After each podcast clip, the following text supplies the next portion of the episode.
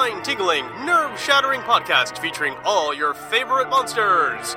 You won't believe your ears when you listen to Monster Kid Radio. Here are your hosts, Derek M. Cook, and his ever rotating stable of guests discuss your favorite classic and sometimes not so classic monster movies. Subscribe to Monster Kid Radio through iTunes or Stitcher, or visit MonsterKidRadio.net before the next weekly episode of Monster Kid Radio. Go through the archives for interviews with Sarah Karloff, Victoria Price, and Joel Hodgson.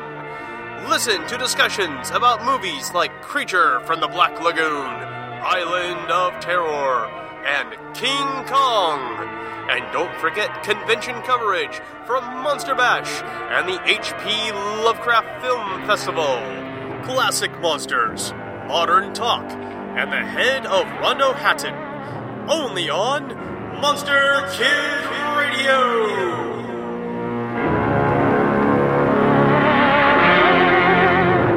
Greetings, everyone. It is I, DB Spitzer, here once again to talk to you about something spooky. Actually, I'm not going to talk to you about something spooky. Dave from Dave's Corner of the Universe will talk to you about something spooky. Um, thanks again for listening to Black Clock Audio Tales. You can check us out anywhere you find podcasts for the most part. Rate, review us on iTunes, Stitcher, Google Play, and anywhere cool like that. You can help out the show by going to pgttcm.com and becoming a patron through our patron program, not through Patreon, but through pgttcm.podbean.com, where the RSS feed hits the sea. And also, why not go to our sponsor at bunnyslippers.com or founditemclothing.com? Get a cool t shirt, get some slippers, stay warm this winter, look cool this summer if you're, you know, in Australia or New Zealand or Chile. And, you know, just have a cool time. Be cool dudes, be rad babies, and just soak up the sun and fight that chill. Okay, enough of me rambling.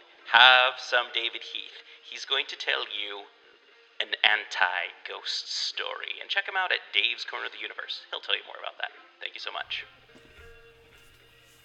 My name is David Heath, and I run a blog called Dave's Corner of the Universe. Uh, early October, uh, DB Spitzer approached me about doing a ghost story for this blog, and I offered to give him what I call the anti ghost story. There's no real way to tell the story other than just jump in and tell it. About five years ago, I was driving to work one day in Gresham, Oregon, which is best, I think, described as blue collar Portland. When up ahead, I see this woman to the right walking on the sidewalk. Uh, she's tallish, has short hair that's somewhere between red and brown, uh, wearing a black t shirt, black shorts, and boots. Pretty, or I probably would have just ignored her with, you know, just all the other things you see when you're driving down the street. I pass a, a green light that comes into a T, and for just a split second, I look to my left just to make sure nobody's going to run the red light and, and ram into me. I focus back on the road, and the woman is gone. Just vanished. And there's no place that she could have run off to or or no building she could have ducked into. She just literally vanished in front of my uh, very eyes. Now, there's a little bit of a problem with this. Now, some of you who know me, at least peripherally, might think that's kind of strange. I mean, if Buffy the Vampire Slayer was a real world life, then I would definitely be on the Watchers Council. I can tell you almost every UFO reporting or ghost story that exists in the last, you know, five, six decades. I'm an expert on cryptozoology. Yet, in reality, I'm agnostic about it. I've even been called a hypocrite because I know so much about Fortean creatures and the supernatural, yet I don't really think it exists in this world. I'm pretty open in the fact that I believe that, you know, that I study supernatural as folklore, as something that is said, but not quite necessarily real. Now, this is what I think is the most important part of my worldview is. What I do not do is immediately assume that people who say they've had supernatural encounters or the paranormal or ghosts do not think they're insane or crazy or that they're making it up. The complete opposite. I think that they had, in most cases, and yes, there's some fakes and hoaxes and liars, but you know what? That's really the minority. I think that in most cases, these people had an experience. And to some cases, this was a life changing experience that literally their life took a different route because of this. Good or bad depends on the individual and what happened, but this is something that is real to classic example. I have a friend who was fishing up in Washington state and he claims that a Bigfoot walked right in front of him. Just kept walking, looked at him, ignored him, and kept walking away. And when he tells the story at the end, bluntly, he says, You know, I saw it. I know what I saw. I know what happened to me. And I don't really care what other people think. And to me, that's just proof. He absolutely believes in what he saw. And at the same point, intellectually, I find it hard to believe that this greater mammal still lives in the Pacific Northwest after hundreds and hundreds of years. We haven't gotten a living specimen. It's just almost impossible for me to accept Sasquatch, at least in the way that it's traditionally accepted that this hairy, huge primate that we cannot identify through science.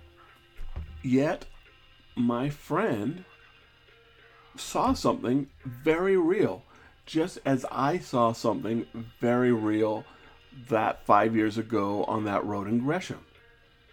But intellectually, I don't think it's what we jump in and we assume it is.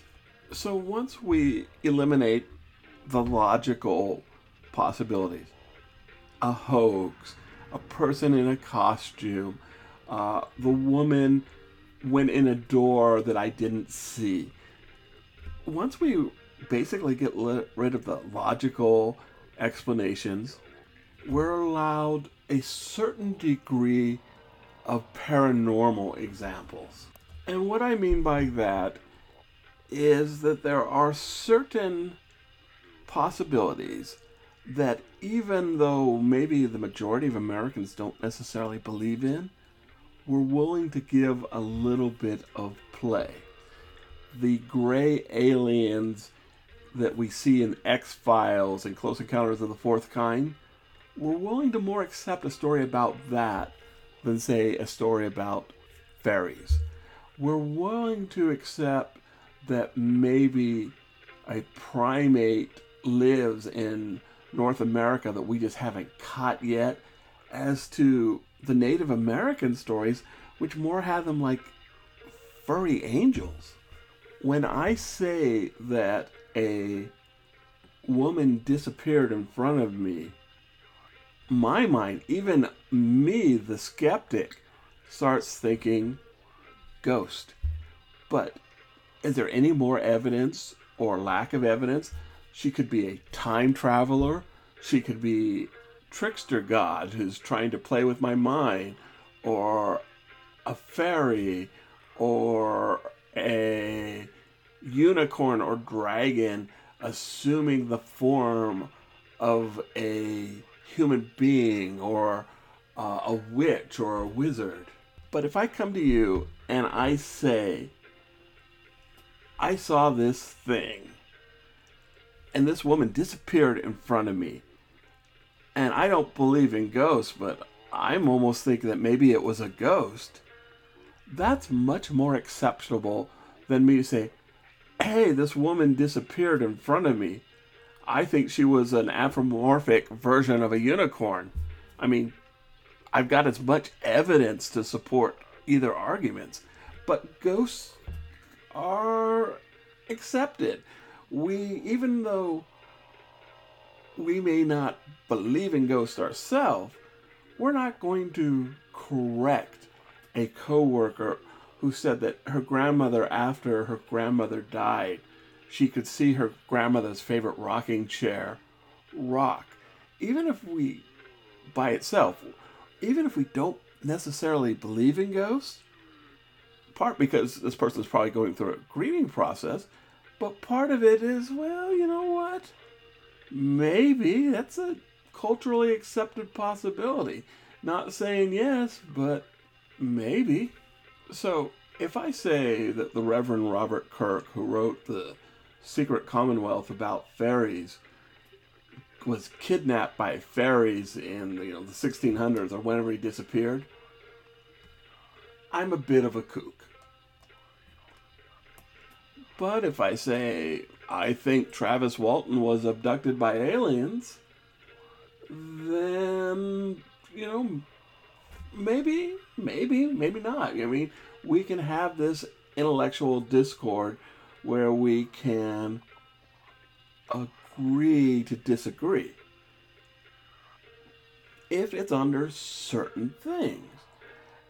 And so, if I think that this was a ghost, well, okay, maybe, maybe not. I think that this was Queen Titania coming and slumming in the earth, uh, decided to check out the pleasures of Portland. Eh, I'm billed as a crazy person, or if I'm making enough of mon- money, I'm eccentric. And if I tell someone this story, and they agree with me that there's no rational reason, you know, that, that the woman went down a well or something bizarre like that, but you know, I've checked the area. It's pretty solid. There's no place he could have disappeared to. Most people I told this to jump to the conclusion that it's a ghost, even if they don't believe it or believe in ghosts. The possibility pops up because it's to a degree culturally acceptable. Now, I'm not saying that there aren't people out there who have lost friends or jobs or been branded crazy because they say they saw a ghost.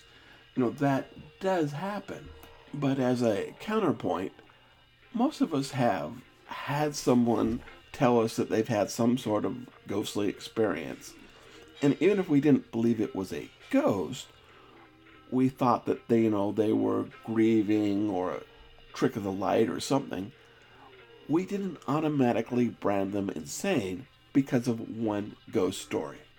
So, Dave, my friend, if it wasn't a ghost, and it wasn't Queen Titania, and it wasn't a trick of the light, and it wasn't a human being going around a corner very quickly, what was it that you saw on that day on the road?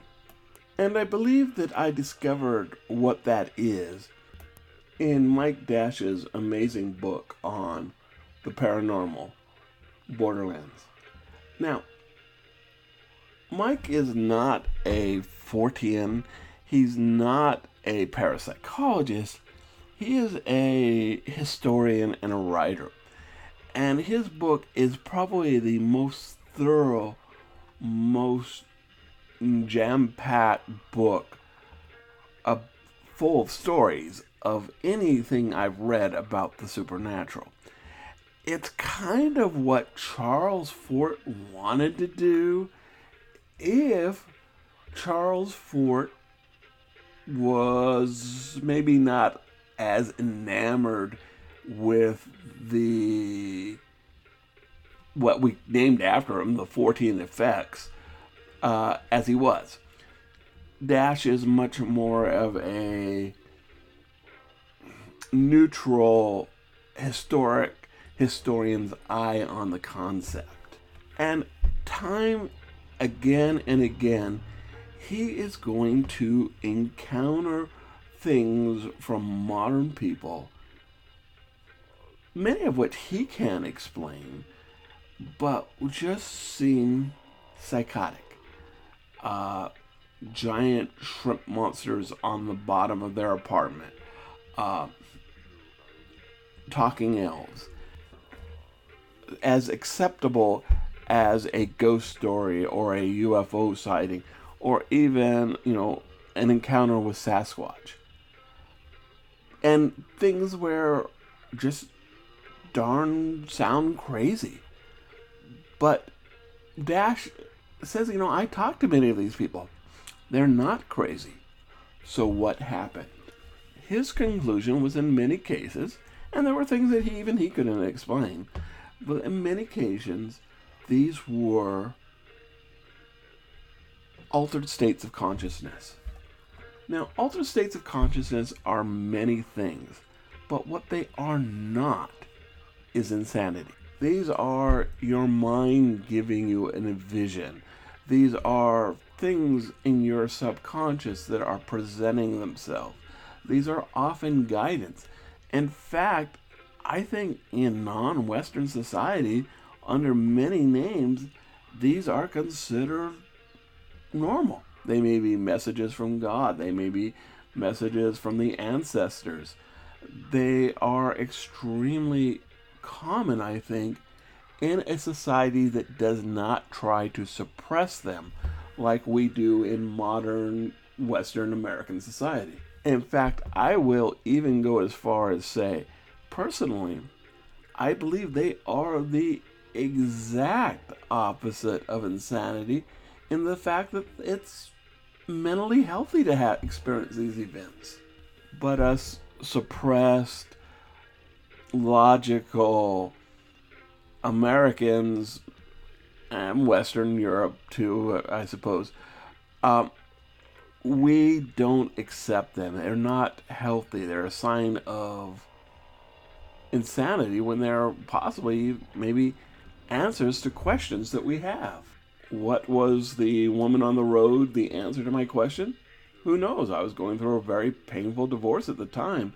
Maybe it was something about my subconscious, about that relationship or or women in general that I wasn't dealing with because of my pain. In America, I think we are very suppressed we don't deal with our emotions, we don't deal with our conflicts. And it makes sense to me that there are these things that we're not dealing with are trying to occasionally get out and give us a guided message. And we turn to believe that they are paranormal or they are divine. Now, yes, the fact that I was so repressed that I had to have this vision while I was driving concerns me, yes. And I admit that this theory doesn't cover things like Bigfoot footprints or close encounters of the second kind where there seems to be some sort of physical evidence. And I'm not saying that this is a pan, you know, a panacea and an explanation to every supernatural thing that's reported. But it might be. I, I don't I'm not saying it's not. But what I am saying is that it does explain to me what I saw. It makes sense to me that people can see the Loch Ness monster and really believe that they've seen it but we pretty much drag the lake and there's nothing there. This makes sense to me. And again, it's not insanity. This is our brain working at a different status, a different conscious status. We can hold jobs, we can have relationships, we can experience everything that we do in society and still have these visions. And I think that the people who do have these visions, they are absolutely as real and important as if it was a physical manifestation from another universe, be it a spiritual universe or a alien universe. My name is David Heath and I run Dave's Corner of the Universe and you've been listening to my anti-ghost story.